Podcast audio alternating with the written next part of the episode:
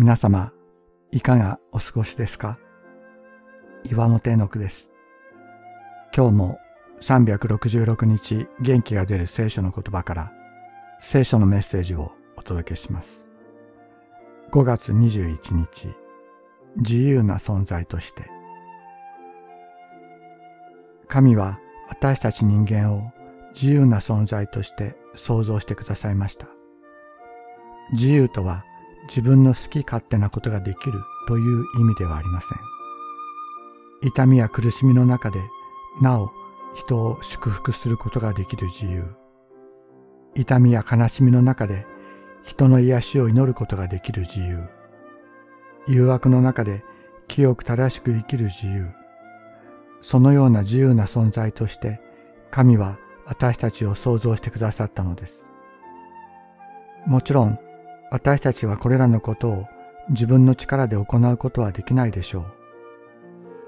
このような状況の中では心が縛られてしまい、人を祝福することも祈ることも清く正しく生きることも難しくなってしまいます。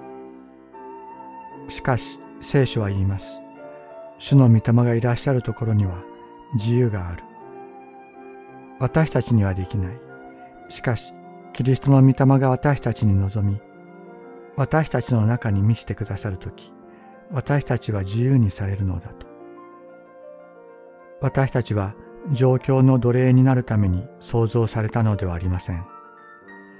誘惑の奴隷になるために創造されたのでもありません。どのような状況の中にあっても、神の子の尊厳に生きるために創造されたのです。そしてそのためにキリストの御霊が私たちのうちに住んでくださっている。厳しい状況はあるでしょう。しかし、今日もキリストが共にいてくださる。うちにいてくださる。悪魔の囁きを打ち消してくださる。